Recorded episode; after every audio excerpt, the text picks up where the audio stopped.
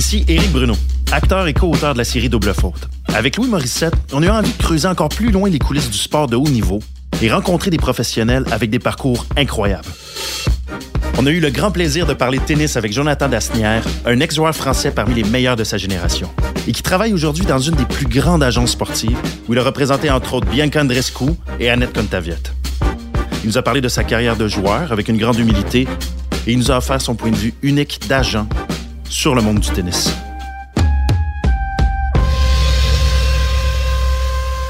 Salut Jonathan, merci d'être avec nous euh, aujourd'hui pour ce podcast. Merci à vous, c'est gentil de me recevoir. Merci beaucoup. C'est euh, une rencontre qui sera assurément enrichissante puisque tu es un ancien joueur de tennis professionnel, maintenant agent d'athlète de pointe. Donc, tu es capable de couvrir tous les aspects de ce magnifique sport. Avec plaisir. Tu as commencé à jouer tout jeune. À quel âge as-tu commencé à frapper des balles de tennis, toi, dans, euh, en bas âge? J'imagine que ça vient de la famille et des choses comme ça. Exactement. Ouais. Moi, je je, bah, je m'en souviens plus très bien, mais je, sais que j'avais des couches euh, selon mes d'après mes parents. Donc, je devais avoir un peu moins de trois ans. Euh, mon papa était enseignant de, tennis. Il était lui-même un, joueur de niveau national. Enfin, voilà, un joueur très très correct. Et puis ensuite, il a il s'est tourné vers vers l'enseignement. Donc moi, forcément, en voyant mon papa donner des cours toute la journée. C'était assez naturel pour moi de, de prendre une raquette et d'aller essayer. Et c'est vrai que j'ai tapé mes premières balles très jeune. Et, et à force de répéter, j'ai dû taper je, ne sais pas combien de milliers, de centaines de milliers de balles. La, la machine est en route, on va dire, jusqu'à 18 ans ou après euh, la carrière se lance. Combien ça coûte être sur le tour? Un an? Pour un joueur, quelqu'un qui est tout seul? Parce que le joueur de tennis, il paye ses avions, il paye ses tournois, il paye ses hôtels, il paye sa nourriture. S'il y a un coach qui vient avec, il paye l'avion, l'hôtel, la nourriture du coach. Donc, ça, ça se chiffre très ouais. rapidement. Ouais, ouais. Faut, faut rapidement que tu te mettes à gagner puis que les bourses C'est ça, exactement. Alors, faut bien comprendre, il y a, si on a un entraîneur, qu'on paye son, son, son entraîneur, donc en général, le salaire de l'entraîneur, c'est à la semaine. Euh, c'est plusieurs milliers d'euros. Si, euh, enfin, ce sont des, entraîneurs expérimentés qu'on veut vraiment essayer de progresser. Il y a nos propres frais, les, frais de l'entraîneur en plus. Euh, donc, c'est très dur à quantifier parce que chaque joueur a sa cellule différente. Il y en a qui vont avoir personne du tout, d'autres qui vont avoir deux trois personnes.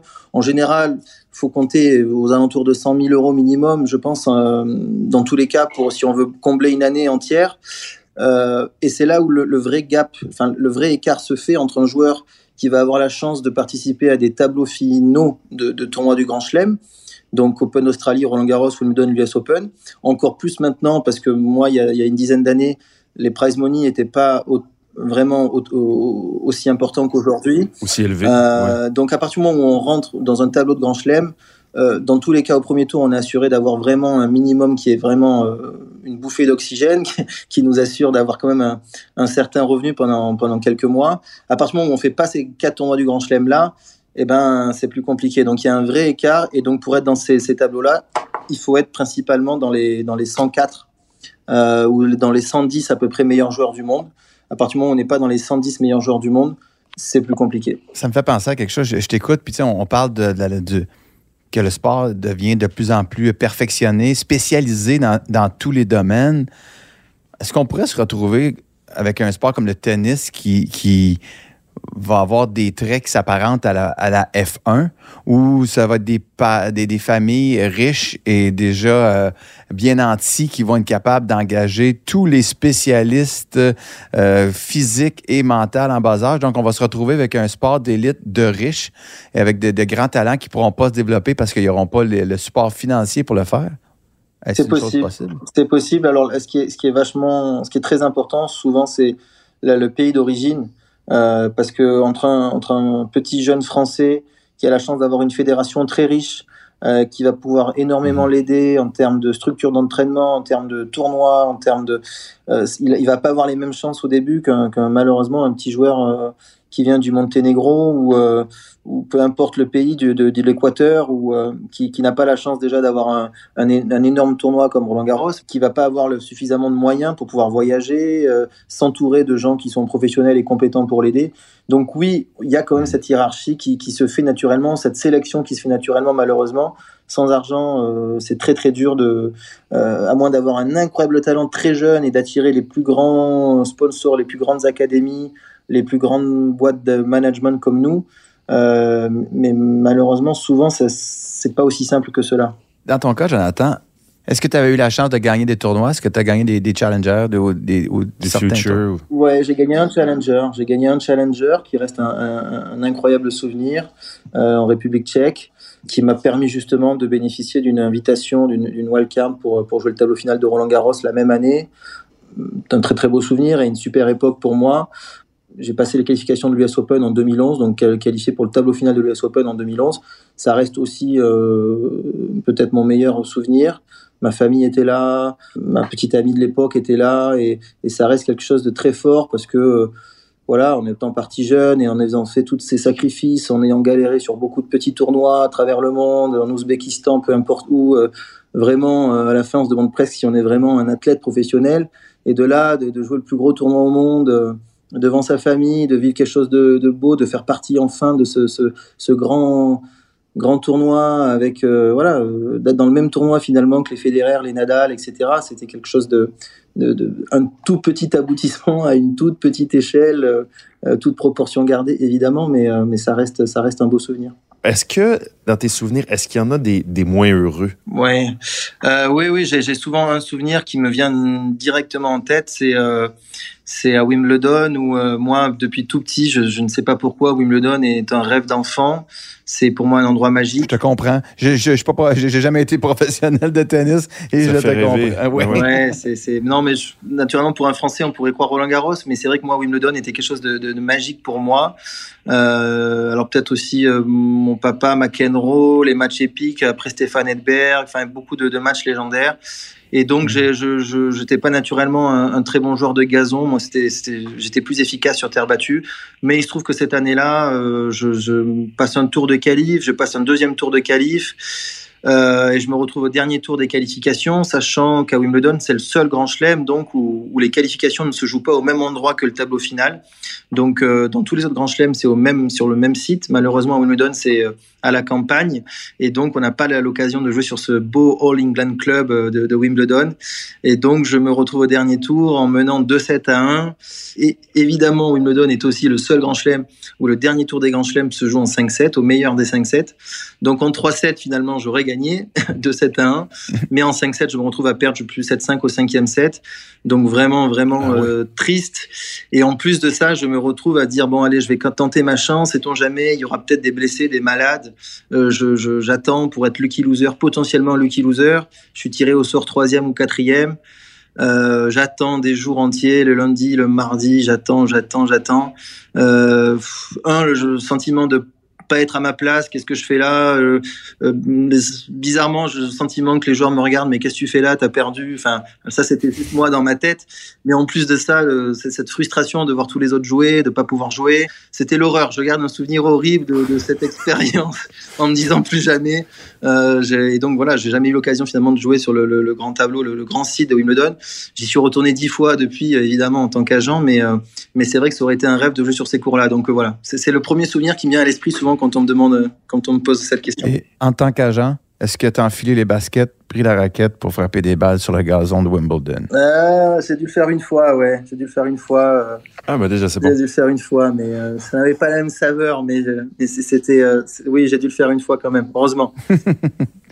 Il y, a quelque chose qui me frappe dans ce que tu dis, c'est que tu as quand même été 150e au monde, 146e rang mondial, je, euh, je pense que c'est ton meilleur classement. Dans n'importe quel autre sport, en tout cas au hockey, je pense que tu es indépendant de fortune puis tu gagnes très bien ta vie. Au tennis, tu vis vote, si je peux dire. Bien sûr. non, tu as raison. ton objectif, c'est vraiment d'être top 100. Ouais. Puis à un moment donné, tu réalises que tu y arriveras pas. Ouais. Ouais. Alors, peut-être à tort, peut-être que certains diront que j'ai baissé les bras trop vite. Moi, de manière objective, je, je, je, voilà, je, voyais que c'était vraiment très difficile. Je voyais déjà mon corps dans quel état euh, j'étais. Euh, C'est déjà quelque chose de. À 25 ans, j'étais déjà cassé partout. Et puis, euh, et puis voilà. T'avais mal? Tu jouais déjà, puis t'avais mal partout, les chevilles, les genoux, euh, le dos. Ouais. ouais poignets, euh, épaules. Euh, déjà les, les anti-inflammatoires, les painkillers sur beaucoup beaucoup de matchs. Et je, on est beaucoup, hein, beaucoup beaucoup de joueurs dans le top 100, top 200 on est beaucoup et, c'est tellement, tellement un sport traumatisant, difficile. On joue tous les jours, 2-3 heures, parfois 4 heures par jour en plein soleil. c'est des appuis, les surfaces qui sont souvent du, surface en green set, ah, en, dur, semaine après semaine en dehors de ça, les périodes d'entraînement. Donc, il faut vraiment être une condition physique, euh, être vraiment irréprochable. Type aujourd'hui Djokovic, qui est qui, voilà, un athlète euh, exceptionnel. Mais, euh, mais voilà, il faut vraiment être préparé à, jouer toute une année, 10 mois sur 12, si ah, mais... pas 11 mois sur 12. Djokovic est capable de se payer des, des, des, des, physio, physiques, physio, ergo, le, suivre avec lui, tandis que le 150e joueur au monde, lui, euh, il a euh, accès au sauna. Et, ça, À 30 minutes, 30 minutes de massage dans les vestiaires de, du tournoi. Toi, tu as joué ces gars-là, Jonathan? Tu les as croisés dans ta euh, carrière? J'ai beaucoup joué, enfin, j'ai beaucoup joué avec eux à l'entraînement parce que moi, j'avais la particularité d'être gaucher. Donc, souvent, notamment ah, pendant Roland Garros, euh, bah, souvent d'ailleurs, dès qu'il y en a un qui jouait contre Rafael Nadal ou un autre gaucher, comme moi, je m'entraînais à la fédération, j'étais sur place, j'étais disponible, et puis surtout que j'avais très envie d'avoir cette expérience-là. J'étais souvent disponible et mise à disposition pour, euh, pour taper donc euh, avec les Federer, les Djokovic, les Nadal quand ils jouaient contre un autre gaucher comme Verdasco par exemple. Donc ça m'est arrivé de beaucoup, enfin beaucoup, au moins 3-4 fois chacun, de, de m'entraîner avec eux, enfin d'être le sparring partner si on veut. Est-ce que ces moments-là, c'était motivant de dire ah, en, entraînement, je suis capable de tenir mon bout. Peut-être que je serais capable d'avoir un certain succès dans les tournois ou décourageant ou, décourageant en disant oh ok je vois la marche. je vois les, je vois l'écart qui est entre nous deux euh, non c'était euh, c'était euh, c'était encourageant dans le sens où où c'était une telle un tel plaisir une telle chance un tel privilège que ça me reboostait sur on va dire les deux trois mois d'après euh, en me disant waouh, je, touche du doigt euh, ce que ce que ce que c'est, ce que ça pourrait être. Et vraiment, et oui, la qualité de l'entraînement, la qualité de balle faisait que souvent, mine de rien, j'avais quand même plutôt des bons résultats après parce que tout me semblait finalement plus moins lourd, voilà, plus, plus facile, etc. Après, juste avec Federer, j'ai quand même eu uniquement avec lui, même si les autres sont, sont d'extrême génie, champion, euh, dieu, etc. Mais juste avec Federer, il y avait quand même ce truc différent où j'avais vraiment le sentiment qu'on faisait pas le même sport. Euh, que lui euh, était complètement ah sans effort, qui, qui, volait sur le cours. Euh, et que, alors qu'avec Nadal et Djokovic, j'ai quand même l'impression qu'on faisait le même sport, qu'on tapait dans la balle, qu'on qu'on était là. qu'on alors qu'avec Federer, j'avais l'impression que c'était, c'était. Alors peut-être j'étais pas objectif, hein, mais, mais en face de moi, je, voyais vraiment quelqu'un qui, qui... Talent exceptionnel. Mm, ouais.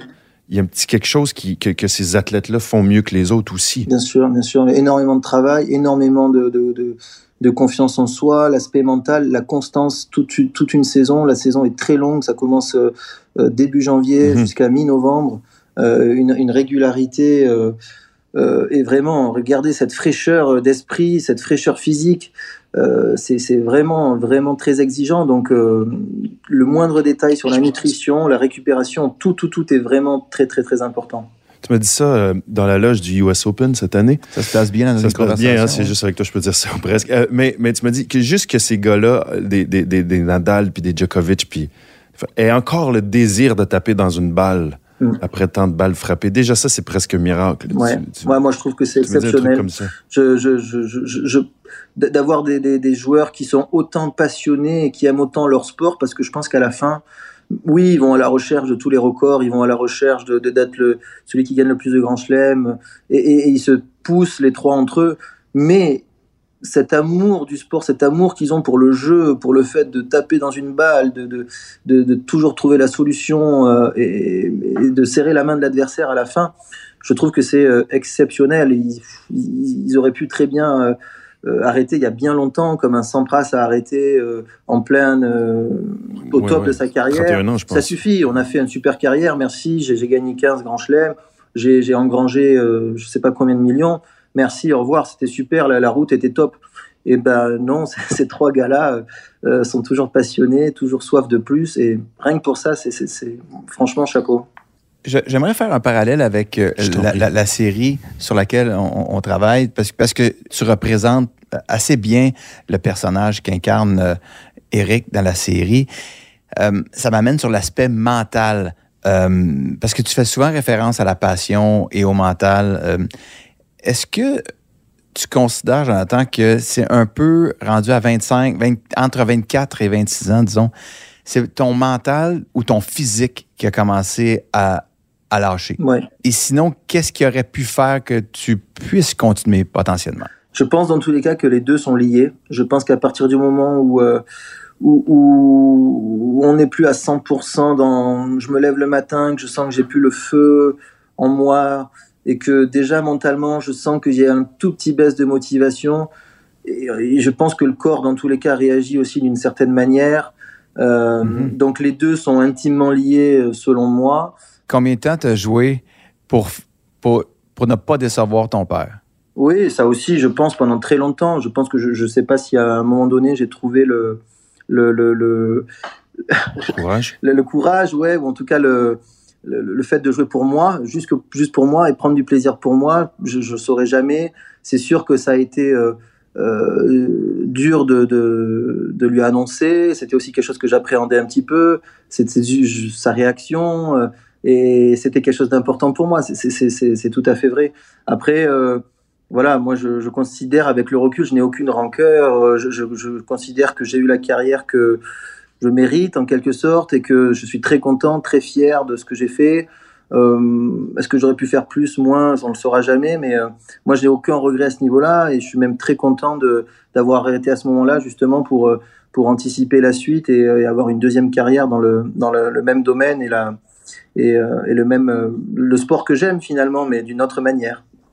Je comprends, mais, mais ton père, comment a-t-il réagi? Euh, comment ça s'est passé, ça, ce moment? Ouais, finalement, euh, finalement, ça a été un sujet assez tabou pendant longtemps, on n'en a pas du tout parlé. Euh, je pense que ah ça a été assez difficile pour lui. Je me souviens que je crois que j'avais écrit une lettre ou je sais plus, mais en tout cas, c'était quelque chose d'assez personnel. Enfin, c'était, c'était assez, oui, intime, je pense. Mais donc, pendant très longtemps, on n'en a pas parlé. Et puis maintenant, il y a tellement euh, prescription, ça fait tellement longtemps, et puis je, je, je, voilà, ma deuxième carrière a tellement pris le pas euh, dessus que, que c'est presque, si je me souviens presque même plus de mon passé de joueur, mais, mais donc maintenant on en rigole, hein, on en rigole avec, avec mon père, euh, qui est toujours passionné de tennis évidemment, moi aussi, mais, mais d'une autre manière. Ben justement, parlons-en de ta deuxième carrière. Maintenant, tu es agent, tu travailles pour Octagon, qui est une très grande agence d'athlètes, très importante. Tu as été l'agent de, entre autres, Bianca Andrescu. Tu représentes maintenant Annette Contaviette, qui est troisième raquette mondiale. Donc, il ben, faut croire que tu as un certain don pour repérer le talent. Tu es même euh, très, très, très bon. Mais qu'est-ce que tu as vu chez Annette et chez Bianca qui t'ont permis de dire, OK, ça, ça va être des grandes joueuses, puis je vais pouvoir les aider? Euh, oui, alors bon, déjà c'est aussi euh, beaucoup de chance. Hein, je, ne prétends pas vraiment avoir l'œil magique, etc. Il y a, beaucoup d'autres joueurs et joueuses qui n'ont pas gagné de grands chelems et, et qui sont pas aussi forts.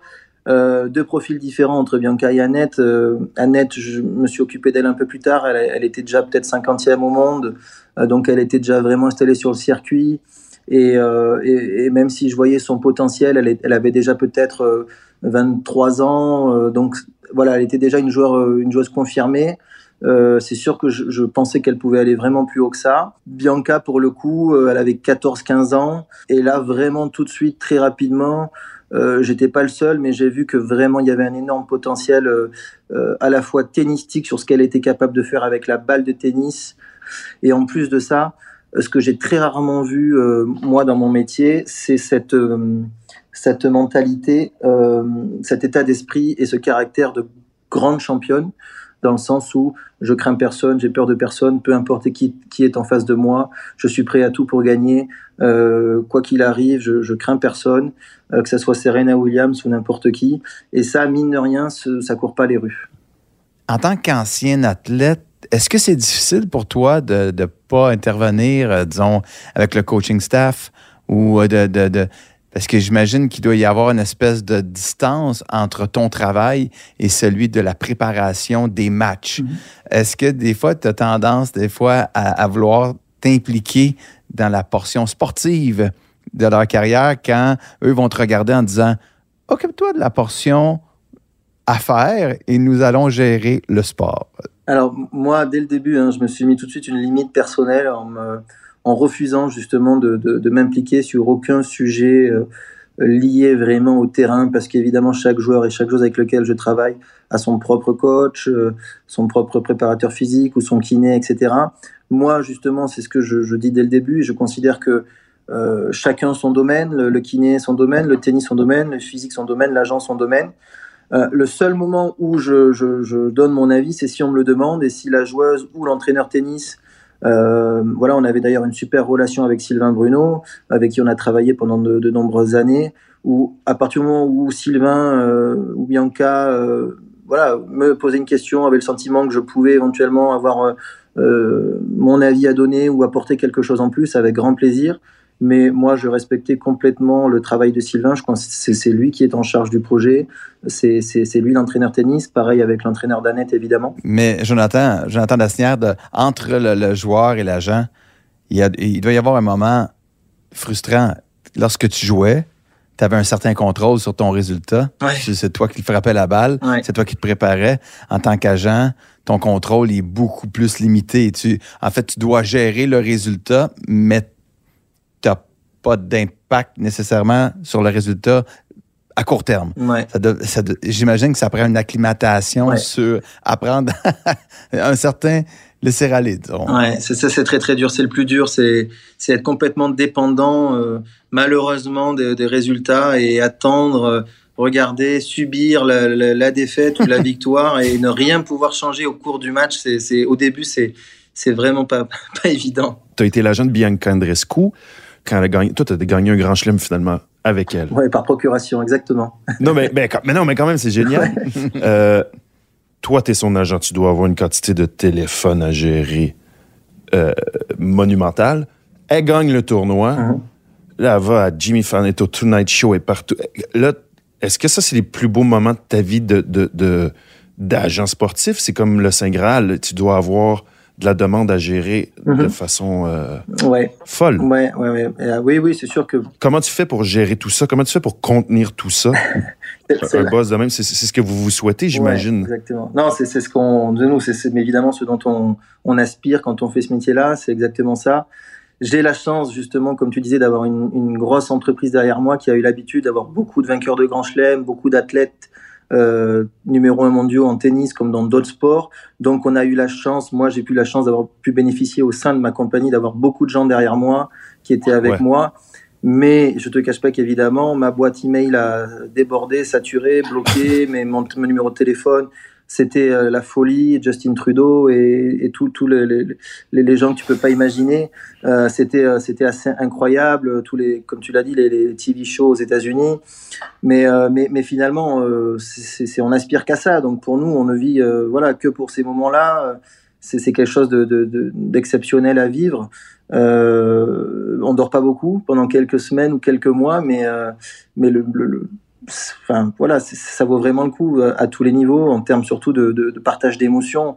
Moi, je n'ai jamais autant vibré que, que pendant la, la, finale de, de cette US Open là. Donc euh, ah ben c'est magique. Et puis le fait justement d'avoir commencé à travailler avec Bianca à 14 ans. Euh, d'avoir fait tout le, le, parcours, il y a eu quelques petites remises en question, des changements d'entraîneur, de, des moments de doute, d'arriver à cette finale de l'US Open, c'est ce qui donne vraiment du sens à mon métier c'est ça qui donne vraiment du sens, en tout cas, à ce que je fais, que j'essaye de reproduire avec d'autres jeunes joueurs, d'autres joueuses qui ont aujourd'hui en 14-15 ans également, de les accompagner, de les guider jusqu'au Graal et de revivre ça à l'avenir. Évidemment, c'est euh, ce dont on aspire. Alors après, euh, voilà, ça s'arrête, ça s'arrête pas, ça continue, la, relation dure très longtemps ou pas, mais euh, ça, mine de rien, on, ne pourra jamais nous l'enlever. Mais dans le cas de Bianca, après cette euphorie, c'est la fin de la relation. Elle décide qu'elle elle a, bon, on va dire, euh, remodelé son équipe. La déception, je devine qu'elle est immense. Immense, peut-être même un sentiment d'injustice. Comment on, comment on vit ça quand on, on, y a touché et euh, on se dit, ah, peut-être que c'est le début d'une grande aventure? Et finalement, ce fut une grande aventure, mais somme toute, qui n'a pas eu la durée plus courte qu'anticipée. Euh, j'imagine que c'est très difficile. Oui, oui, tout à fait, euh, tout à fait. Euh, évidemment, une, une, grande déception. Euh, moi, personnellement, évidemment, c'est une décision qui est pas facile. J'ai l'impression d'avoir passé beaucoup de temps, beaucoup d'énergie depuis 4-5 années, de temps en temps au détriment de, de, sa vie personnelle. Moi, j'ai aussi une femme, des enfants en bas âge. Donc, c'est vrai que c'est quelque chose qui, qui, qui, fait pas forcément plaisir. On dit souvent qu'un agent doit être disponible 24 sur 24, 7 jours sur 7, peu importe qu'il est voilà, en, vacances avec sa famille. Il y a des urgences à gérer très très très régulièrement. Donc oui, pas, pas évident personnellement. à titre professionnel, voilà, on respecte sa décision. moi, je lui ai toujours dit que voilà, je serai toujours là pour elle euh, pas du tout de rancœur. Et, euh, et tu l'as vu euh, venir ou ça t'a pris complètement par surprise? Un petit peu par surprise. Voilà, je, sentais qu'elle avait peut-être besoin de, faire des, modifications, de, peut-être de changer certaines choses. Voilà, je pensais pas jusqu'à jusqu'à ce point-là. Que, tu faisais partie des modifications.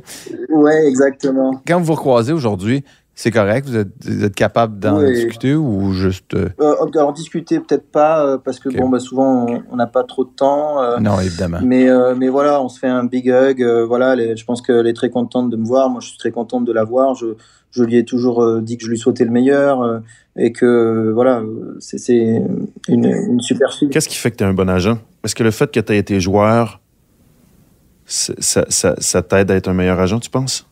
Je Est-ce que ça t'aide dans ta relation avec, euh, avec tes euh, comme avec Annette ou avec euh, tes autres ouais, joueurs? Je, l'espère en tout cas. J'espère que, que, que, ce passé-là, comme je disais tout à l'heure, être passé par ces étapes-là, ces moments de doute, je, je pense en tout cas peut-être les comprendre un peu plus. ne pas être dans cette pression de résultat, d'avoir plus cette vision long mhm. terme et d'être vraiment assez compréhensif là-dessus. Euh, voilà, c'est vrai que moi je, suis assez euh, entier, je, donne pas mal de, temps, d'énergie pour, euh, pour vraiment essayer de les guider le plus possible. Évidemment, ça serait vraiment pas être correct de dire que, voilà, me passer de joueur n'aide pas à, être vraiment d'égal à égal avec le joueur et de comprendre vraiment les états d'âme par lesquels il passe. Donc il y a il y a cette peut-être connexion qui se fait en plus que j'ose espérer qui, est assez sympa. Ce serait quoi ton, objectif? Euh, ton objectif en tant que joueur était d'être dans le top 100. Ton objectif en tant qu'agent sur les 10, 15, 20 prochaines années, est-ce que tu t'en es fixé un? Est-ce que l'idée étant d'avoir ta propre firme ou, je ne sais pas, d'avoir d'avoir des gens qui travaillent avec toi pour développer encore plus de joueurs? C'est, est-ce que tu as une, marche que tu veux atteindre? Euh, j'ai beaucoup de chance. Moi, je suis très content de faire partie de, la société dans laquelle je travaille, on me fait énormément confiance, on respecte beaucoup mon travail, euh, on, me laisse beaucoup euh, de liberté en faisant les choses comme, comme je le souhaite. Donc, moi, je, suis très heureux et épanoui au sein de ma société actuelle. Mais évidemment, reconnaître ces mêmes émotions qu'avec Bianca à l'US Open en 2019, côté masculin, féminin, peu importe, euh, évidemment, de, d'aujourd'hui d'avoir un, Carlos, Carlos, Alcaraz ou le futur Carlos Alcaraz ou, euh, hmm. c'est, l'aboutissement parce que c'est là où vraiment plein de choses se mettent en place. Il y a vraiment toute une, une équipe euh, qui se met en place en termes de stratégie de communication, en termes de choisir les, les, les bons partenaires pour évidemment lui lui laisser suffisamment de temps pour faire ce qu'il a à faire et pour continuer sa carrière, pour s'entraîner dur et, réussir et avoir la carrière la plus longue et la plus euh, riche possible en termes de, résultats. Et en partenariat, créer de belles histoires avec des marques qui s'associent au projet, euh, des entreprises qui, euh, qui font partie du voyage, des choses qui vraiment valent la peine d'être vécues. Ouais. Merci beaucoup, Jonathan, pour ton temps. C'était un éclairage vraiment intéressant pour notre série, pour, euh, pour, pour, les amateurs qui, qui, qui, qui, nous écoutent présentement. Et dans l'espoir de te revoir les bras dans les airs dans le box avec une, de tes joueuses, un de tes joueurs, et que tu pourras retoucher à ce moment de grâce. On te le souhaite euh, profondément. Merci à vous, c'est super, très sympa. Merci à vous, c'est super. Merci, Jonathan. Merci Jonathan. Merci, formidable. Prends soin de toi. C'était Éric Bruno et Louis Morissette en compagnie de Jonathan Dasnière pour Double Faute, le balado. Ne manquez pas le prochain épisode où on reçoit José Théodore, l'ancien gardien étoile du Canadien, qui nous parle de sa relation particulière avec la pression. Réalisation Guillaume Tellier. Recherche Marie-Pierre Caillé. Direction technique Joël Fournier. Direction de post-production Isabelle Tremblay. Mixage Jonathan Doyon. Musique Viviane Audet, Robin Joël Cool et Alexis Martin. Produit avec la participation financière du Fonds des médias du Canada. Une production KO TV.